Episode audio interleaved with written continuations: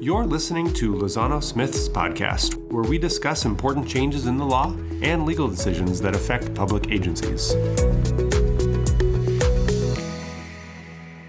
Welcome and thank you for joining us today for a really special episode. We're going to talk about school finance, which sounds like kind of a dry topic, but it's going to be fascinating because um, I've got some great panelists here today. My name is Devin Lincoln, and I'm an attorney in Lozano Smith's Monterey office. Um, I co-chair the group, the firm's facilities and business practice group, which means I spend time thinking about money. But one of the things that's interesting about our firm is every practice area involves you have to understand school finance to understand um, how schools are run, how schools do their business, and how that affects policy. So this is a really wide ranging topic. And I think it's most of all, I think it's of interest to all Californians. Um, so my, my panelists today, I'm really excited to introduce Maddie Scott and Karen Rezendes, who are two of the most eminent women I know and terrific um, parts of our firm. So Maddie, could you introduce yourself? Well, I uh, began practicing school law in um, 1978, six months before Prop 13 was passed. So I have sort of seen it all, and I've done. I have worked in most of the areas of school law, special ed, um, environmental law, um, some construction, labor, lots of labor, charter schools, and uh, financial issues. So I've um, seen it all the you know the bad and the ugly and the good. Great. And I'm Karen Rezendes. I'm the managing partner of Lozano Smith. Um, and I had the great opportunity to be heading into high school when Prop 98, 98 13? Proposition 13 was passed. I wish it was 1998. um, but at the time I was heading into high school, what I knew about Prop 13 was that the freshman football team went away. A lot of the programs that I was looking forward to in high school started disappearing about that time. So I'm excited to hear um, Maddie's description of, of Prop 13 and from her perspective as a brand new attorney at the time. Yeah. So one of the things Maddie and I were talking about before this podcast is um, how you really need to understand the history of California school finance in order to understand the present moment we're in. So we've already heard terms like Prop 98, Prop 13.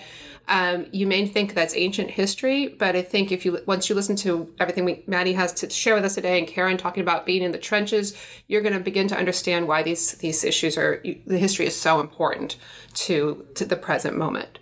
Um, and, and one of the things that I think is fascinating about school finance is this the effort to try to achieve parity and equality, but at the same time serve the most needy kids, and how those things are often in tension throughout the history. So, Maddie, I think the history is important, but can you explain to us why the history is important? Uh, well, because for the last 168 years or so, since the dawn of the California Constitution, the legislature and the people and the courts have all been tinkering with schools and particularly with school finance. And the statutes that uh, govern the way money is allocated that have come out of this become more and more and more convoluted. They're generally built on the previous statutes rather than starting with a clean slate. So, so it's like an archaeological dig. but understanding how they fit together kind of can calm you down a little bit when you get mad about how it works. Great. So start at the beginning for us. Start in 1849. What does the California Constitution tell us about, about school finance in schools? In well, it starts out by uh, establishing a statewide, quote, system of common schools. And that phrase is what the courts have construed as creating a uh, fundamental right to education in California, which became important when the Serrano case came along. Um, the uh, and the Constitution has always given the legislature plenary power over school districts. Uh, they they run the show. Um, although, uh, in a minute, I'll say how that's been sort of tinkered with back and forth. In 1851, the first school act was nine pages long. We now have an ed code that's two dozen fat, heavy volumes. Big brick, yeah. Yeah, yeah, yeah. So uh, it's gone. It's already gone from bad to worse. Um, and you mentioned the the uh, the effort to equalize. Um, the the legislature really started trying to attempt to equalize school funding. There'd always been the ability to tax to for schools, and it was generally property taxation that supported schools after the very first uh, after they got themselves settled down.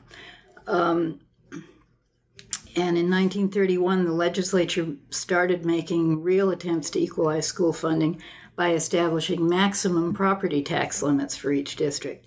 But they gave the, the voters in the school districts the ability to override the limits.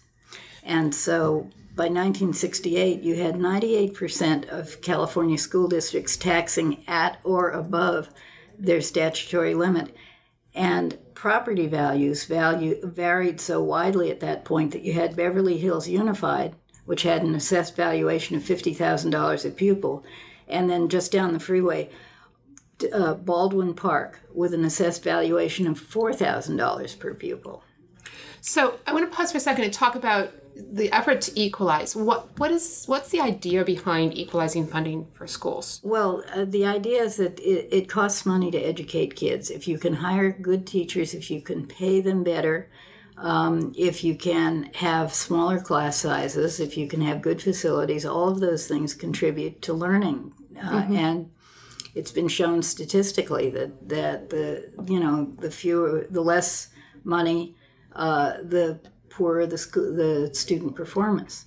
So what you just said is between the 1930s and the late 60s those efforts essentially didn't yeah. get us to, to equal funding. Yeah, no they, way. They tried various ways and it mm-hmm. didn't work. So then what happened in 1968? We've all heard of this case, Serrano v. Priest, which right. is the grandfather of, of school funding cases. Yes. Tell us about that case. Well, little Johnny Serrano, who is probably a grandfather himself now, um, was a student in LA Unified and he sued Ivy Baker Priest, who was at the time the state treasurer. Uh, and the argument was that disparities in local school funding were a violation of the Equal Protection Clause of the state constitution. Um, and the California Supreme Court agreed with Johnny they said that substantial disparities in educational opportunities, opportunity that resulted from disparities in local wealth, indeed violated the equal protection guarantee. That was Serrano v. Priest, the first Serrano, they call it Serrano 1, decided in 1971. And that's still the law of the state. That's still the law of the mm-hmm. state, absolutely. But, mm-hmm. but, uh, but, but it's honored more in the breach than the observance. Right. Right. Okay. So then, how did the legislature respond to Serrano one? So the legislature goes right to work. And in 1972, they produced two bills that interlocked SB 90 and AB 1267. And what they did was they replaced that maximum tax with revenue limits. I'm sure everybody re- remembers revenue limits. Well, I think for most for lay people, revenue limits isn't a is not a common term. So, what does a revenue limit mean? Well, a revenue limit was the uh, amount of revenue that you uh, were entitled to every year um, per pupil, and it was multiplied by the number of pupils in your district. The first revenue limits were uh, determined by each district's 72, 73 state and local income, which had been coming all from from maximum the maximum tax system. So I have a question by, about that. Does that mean that the inequality um, that existed before 1968 was baked into the original system? Yeah. Yeah, yeah, okay. it was. Despite Serrano. Despite Serrano, mm-hmm. because well, they they couldn't really squeeze um, fast enough uh, to. The, they were trying to raise the base of the uh, lower wealth districts, and they were trying to slow down the uh, income growth of the higher wealth I districts see. to bring them all into more or less parity.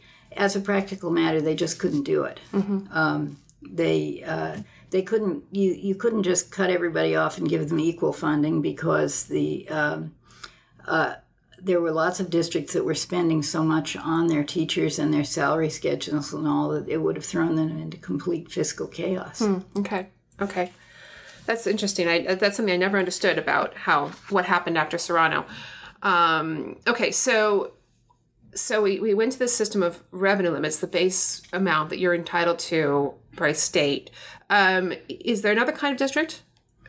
Oh, are, are you uh, fishing for a comment about basic aid? I am. Well, I am. Yes, the, there are uh, districts that take in so much in, in taxes that, regardless of what system comes down the pike from the legislature or the courts or anyone else, they're going to get more than whatever formula enti- uh, entitles them to. So, the Constitution, California Constitution, which says a lot about education and really values education, though you wouldn't know it from the way we treat it financially. um, the California Constitution uh, guarantees a basic amount of $120 per pupil mm-hmm. uh, to a district, or if it's a very small district, at least a total of $2,400 a year. And that's called basic aid. So a basic aid district is a district that gets nothing but that puny amount from the state, and the state has to cough that up because the Constitution requires it. Mm-hmm. But everything else comes from their local taxes. Mm-hmm. And uh, districts sometimes fall in and out of that status depending on how their assessed property valuation is going. So uh, it's a pain in the neck for, for some districts. It's a great gravy train for a lot of districts. You know, if you have a huge industrial base or oil wells or lots of very, very rich people in, mm-hmm. in fancy homes, um, you just are rolling in dough. So we're going to get to what, how all of this changed in 2013, but I want to make sure listeners understand that prior to 2013, we had a system where you have the basic aid districts, like Maddie just described, who get to keep all of their local property tax. Everybody else collected whatever local property tax they had, and then the state backfilled to get them to that revenue limit.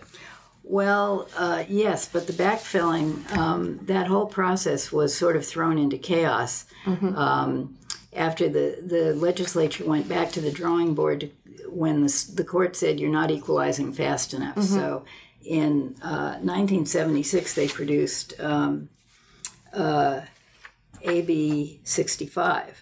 It was built on the formulas in that palimpsestic way. It was built on the formulas of the previous uh, revenue limit system but it equalized faster. It was it was complex, but it was de- designed to achieve real equalization. It had some muscle in it. It was I remember it. It was the first school statute I had to read in depth, and it was really very well written.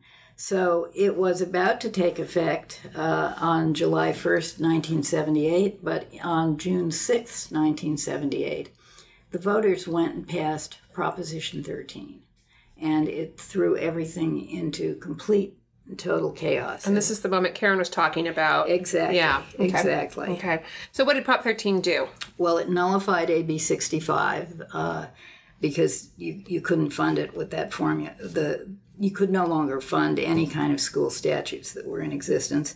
It limited property tax rates to assessed to one percent of assessed valuation, and all local agencies had to survive on this this very much lowered income.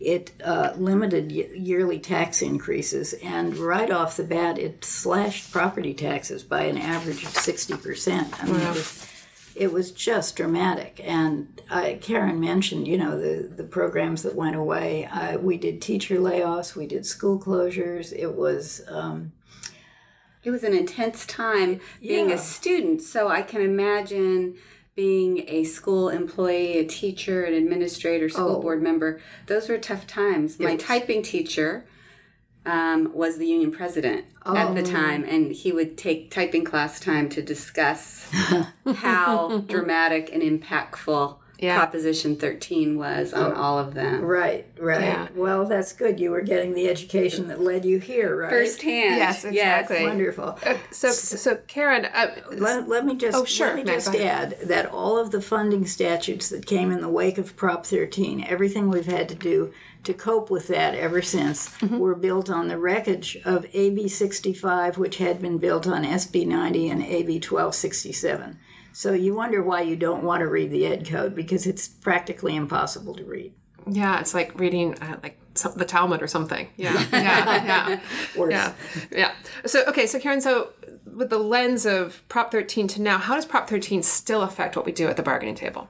Well, Prop 13 still has a limiting impact on how much revenue the state generates, which can then be in turn provided to school districts mm-hmm. and community colleges throughout the state. Um, there was another proposition that tried to um, address funding in the state so that when you look at the whole of the state budget, Proposition 98 mm-hmm. was designed to make sure that the state allocates at least a minimum amount of state revenues to public schools and, and char- some charter schools and, and um, county offices of education and community college districts. What that proposition did was say all the state revenues should be looked at, and at least 40% of those state revenues should be pushed back to schools. And that was intended to be a minimum. How Prop 13 interacts with Proposition 98 is it reduces the value of that pot that ends up getting distributed. So it still has reverberations in 2018 going into 19. It's still a big impact. Mm-hmm. And that Proposition 98 was trying to make sure that the that the state protects its students in terms of funding and doesn't try to allocate its resources, its state generated revenues in other ways to other services mm-hmm. other than public education. Mm-hmm. Interesting. Okay, so I want to jump now to today's moment, to 2013, when um, following the budget crisis, um, Governor Jerry Brown decided came forward with a whole new funding formula and um, which we call LCFF. Karen, can you talk about what LCFF was, did? Sure. So in California, we have at least right now, um, December 2018, we have about 6.2 million public school students in the state, and um, each of those students has a different life experience. Some are more, more so, socioeconomically advantaged. Others are, are living in poverty. Some are English language learners. Um, I was surprised to st- to see how high the statistics are in terms of children living in poverty. Mm. Um, it's really a, a, a huge proportion of our students. And so, what Governor Brown was trying to do is create a finance model that had an equity component. And the equity concept is that students that are English language learners who are participating in foster youth programs, who are homeless, who are living in poverty, those students live in communities um, and have less opportunities than students that are living in more affluent communities. The example of Beverly Hills was a good example from earlier today and that equity doesn't mean the same dollar value per student. Equity means providing students with the opportunities to achieve at the same levels mm-hmm. as their counterparts that are more economically advantaged. Mm. And so that was sort of the principle behind the local control funding formula. The, the other principle behind it was that local school districts understand and um, support their students uniquely. And so there should be less ties placed on how local school districts receive state funding. So, um, combination of ensuring that the students with the greatest need receive additional state funds, allowing the local school districts to have more flexibility and control over the funds they do receive, and then adding a requirement called a local control accountability plan requirement, which ensures that parents teachers, principals, students, um, communities of English language learner families all have a say, bargaining unions um, all have a say in how those programs will be designed to ensure that the value of this LCFF, this additional money provided for students with the greatest need, is allocated in such a way that um, students actually have greater opportunities to be successful, to graduate, to perform higher um, on testing for math and, and other things. So we've gone from a concept of equality in funding to one of equity. Right. Right. So equal doesn't mean equitable right. under LCFF. So every student in the state is going to be eligible, every public school student in the state is going to be eligible for what's called a base grant. Okay. And that's a dollar value that is provided to, um, to every school district for every student. And it is dependent on the grade level of the students. So, for example, if you are in grades K through three, if you're a district that serves students in kindergarten through third grade, in 2018 19, you'll receive $8,235. But if you are a, a high school student in 2018 19, you'll receive $9,269. So, depending on your grade level, you're going to get a different value. And that different value, those numbers I just referenced, are, are the base grant. So that's what everybody receives. It's more similar to what Maddie was talking about, which is the revenue limit dollars, where you mm-hmm. got a, the same amount. Um, depending on your district, depending on where you were in 1972 and 1978, um, but it was a set amount per child. What LCFF did was over and above that base grant, it came up with a formula to allocate additional resources. Okay, so before I go into the additional resources, I just have one question, which is, do we see we see variations in funding between different districts anymore, or did LCFF take care of that sort of variation in revenue limit problem that we had in the past? There's still variation, mm-hmm. um, but we've made progress in terms of how we are differentiating. Okay. So let me just start with the basic aid districts first and sort of set that group of districts aside. There are fewer of them. Of the approximately 1,000 districts, it's probably around 10% of districts fall into that category. And they still keep take. their local property tax they keep their and local operate pro- the way they used to. Yeah. Right. They still have local control accountability plans and mm-hmm. do other things, but for the most part, those communities are are different from what we're talking about now. Okay. So they have a different um, way of looking at these things. So for the rest of the districts in the state, um, they all receive this base grant, and that base grant differs on the student grade levels that they serve. So the base is is equalized. Okay. Where the difference occurs is for districts that have populations of English language learners, children in poverty, homeless, and foster youth. So if you have a greater percentage of students with greater needs, you're going to receive greater funds from the state. And there are formulas for each of those. Okay. So, the, so does that mean there are winners and losers from LCFF? Well, I think it depends on your perspective. Uh-huh. So if you're in an affluent um, school district with very few students living in poverty, very few English language learners, and very few homeless foster youth, you may perceive yourself as a loser in the LCFF model because you may receive less of what's called supplemental or concentration funds from the state. Both of those two types of funds, supplemental and concentration, are additional funds that districts receive when they have populations that have more need. And so if you're a more affluent community that have students of less need, you may look at that just from a dollar perspective and say, under the LCFF, LCFF model, we're getting less. It's probable in that affluent community that the parents have gotten together a long time ago and started a foundation to support education. That happens so often now. That's true. And mm-hmm. so in the, the, they keep themselves from being losers in that game. Right, and they have other options too. So they have foundations. So par- parents are going to um, have more resources, have more time possibly to Right. contribute, have more financial resources to Yes, contribute, yes. and possibly the district might engage in other um, taxing activities at the local level, which would also provide more resources. So I'm not a big fan of the winning and losing concept Right. um, because the whole idea behind it is students um, are provided what they need. Now that's a that's a really big thing for me to say, but that's the intent behind the legislation.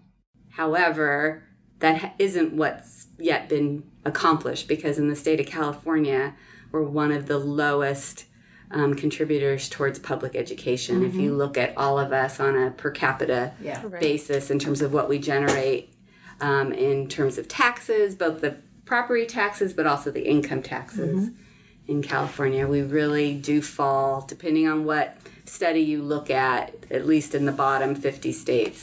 So is that the legacy of Prop 13 still? I think it is. Yeah. I really think it is. When you take out um, a large portion of our tax base, which was done with Prop 13, um, and you rely more on income tax revenue and, and less on uh, property tax revenue for the state, it's going to result in less income. But that's only part of the equation, right? It's not, we are one of the biggest we're the fifth largest economy in the world. Exactly. Mm-hmm. And and we should do better. That's exactly right. We should do better by our children. Well, there's uh, an initiative that's been qualified with with well over the required number of signatures for the 2020 ballot, and there's a broad coalition of of educational and uh, you know, other sorts of organizations supporting it.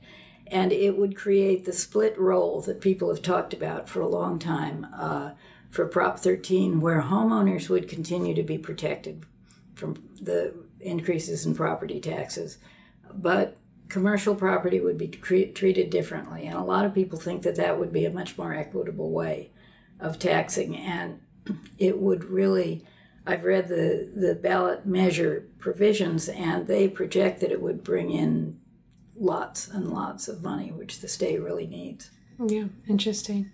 So, Karen, I know we were talking at the outset before we started recording about how this all affects collective bargaining. Can you can you kind of talk about the role of LCFF and what what, what you do day to day? Sure. So, um, in terms of collective bargaining, it's had a lot of impacts. So prior to LCFF in 2013, uh, the district would await the governor's proposed budget in January and it would find out what the cost of living adjustment would be that their particular district would receive. And they would start their negotiations based on that value. Basic aid districts, a little bit different. They would be awaiting the uh, property tax.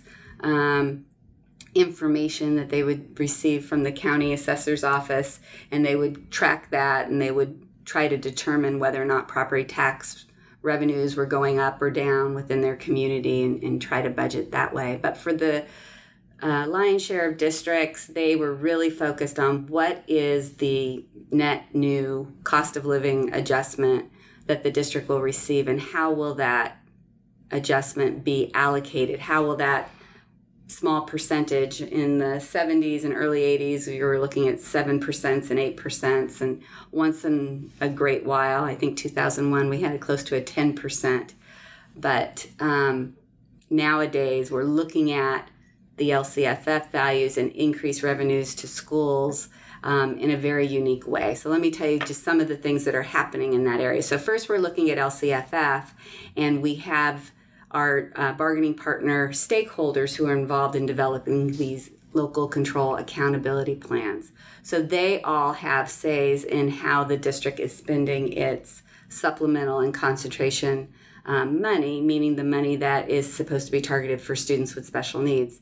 And they have different perspectives, possibly than parents or students or school board members.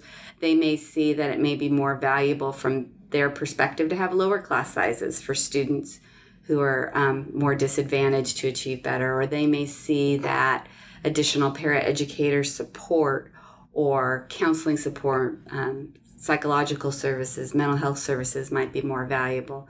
They may just have a different perspective in terms of how that concentration supplemental funding should be allocated. So that's one component. Um, and then you add the fact that LCFF had important goals, but set low targets. What do I mean by that? So, mm. important goals is that it was seeking to provide additional resources to students who had less resources. So, that's an important goal. But it targeted for base grants and supplemental and concentration values a time when we were experiencing a recession. So, we were simply trying to get back to 2007, 2008 funding levels. Hmm. So that was the goal of fully funding LCFF in California mm-hmm. at the mm-hmm. time it was adopted in 2013. It wasn't to exceed what was invested in public schools at the time when it was invested a little bit more. Interesting. Okay. Um, it really was to just get us back to pre-recession levels which mm-hmm. was 2007 2008 and that was achieved in 2018 19 okay. which was a little sooner mm-hmm. than what was anticipated a few years earlier so we are currently what people will describe as fully funded um, LCFF in mm-hmm. 2018 19 and that really just gets us back to funding at 2007 2008 levels and I know there's a lot of discussion at the legislative level of really increasing our goals and having those goals not set at you know recessionary times but to have those goals based on what will accomplish our um, interests for our students which is having them all achieve at high levels Interesting. As long as um, our tax revenues are really dependent on the health of the economy, it's very difficult to plan without a really sensible system of taxation. right We're, we're, we're gonna, it'll be the same old story, I think. Unfortunately, I have to agree. And um, some of the other factors that are contributing to the whole school finance and collective bargaining issues that some school districts are beginning to experience this year and will continue to experience going forward without some significant changes is in addition to LCFF goals being 2007 2008, on top of that, you have some pension um, issues that the state is experiencing. So, what happened was the California um, PERS system, which provides retirement pension benefits to um, non credentialed district employees, and CalSTRS, which provides retirement benefits for credentialed employees, teachers, counselors, school nurses, um, principals. Those two organizations, um, pension groups, passed on the increased cost of pensions to school districts over the last several years. So when we're in negotiations, we look at a number of factors. So if there's any new revenue that comes in, what we first have to do is identify what does that new re- revenue have to go toward. And the very first thing it has to go towards is our mandated cost for pensions.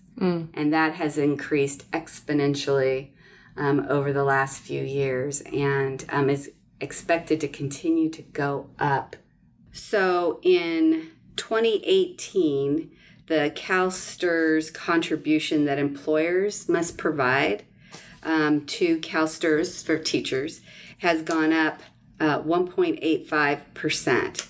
And it has been going up steadily since 2013, approximately 1.85% per year. So let's say that 80% of a school district's budget is for salaries, right? Because that's what school districts do. They provide a service to students. So if you're increasing your salary cost by 1.85% and you get a 2.7% increase or a 3.1% increase in terms of your total revenue, that doesn't give you Wow. very much to do anything with. Yeah. It doesn't take care of normal step and column movement. Mm-hmm. It doesn't take care of health benefits that increase for many districts every year. It doesn't take care of utility costs going up, keeping the lights on, paying for garbage, water, all those things that are important. Wow. Um, it doesn't pay for a lot of things. Well, and the pension costs are booked as salary, but the teachers don't see a salary increase, Right. and they're understandably upset.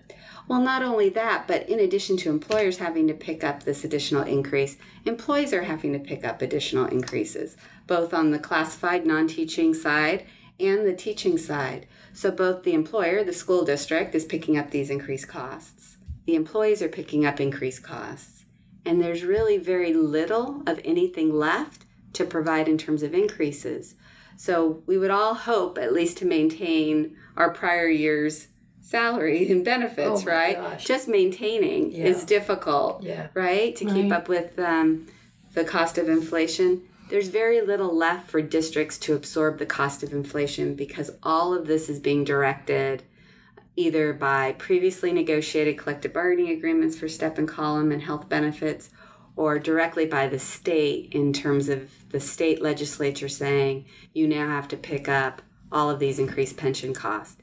And it's these numbers are huge. So Well, collective bargaining in the public sector modeled on collective bargaining in the private sector. But there's a big difference. You know, we school districts can't raise prices.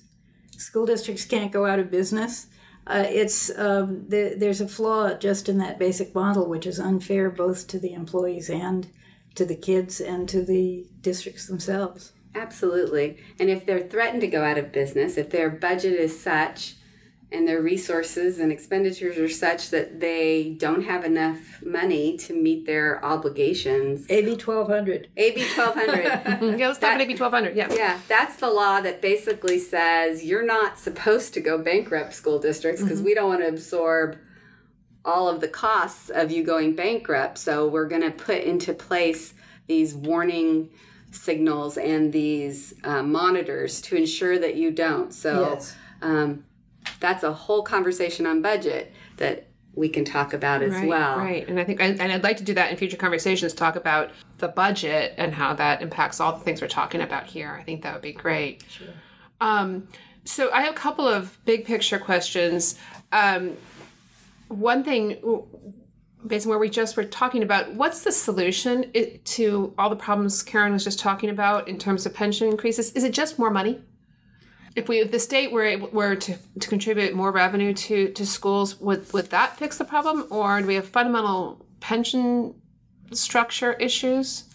That's the Sophie's choice question. That's the hardest question. Um, I think that right now in California, it's it's a challenge because school funding is based on state revenue. State revenue is based on taxation, um, and the resources that aren't going to schools are going to other needed services. So the the choice there is are you going to contribute less for law enforcement, for the UC system, for firefighters, all of the things that we all need and rely upon. Um, and so it really is a difficult choice. But going back to what Maddie was mentioning earlier with a proposition that just um, received enough signatures to get on the ballot. The split roll. I, you know, there are entities, non individuals like businesses that may have benefited from being in California that could provide greater resources to help us um, improve their future workforce and um, support the reason they're in California, which is a great place There's to an, live. an enormous amount of wealth in our state economy, and we surely should be able to figure out how to tap into that and do right by the children. Exactly. Yeah. Exactly. So, I have kind of a big picture question, which is, which I think you've already both just started to talk about, which is why should this matter to to all Californians? You know, even folks who don't have kids in school or teach in the schools. Well, I will go back to the California Constitution because they wrote into it, echoing the founding fathers, echoing Washington's farewell address and Thomas Jefferson's work with the Virginia legislature, a general diffusion of knowledge and intelligence being essential to the preservation of the rights and liberties of the people. And they go on to talk about creating the system of common schools. It is essential to the preservation of the rights and liberties of the people. It's just that simple.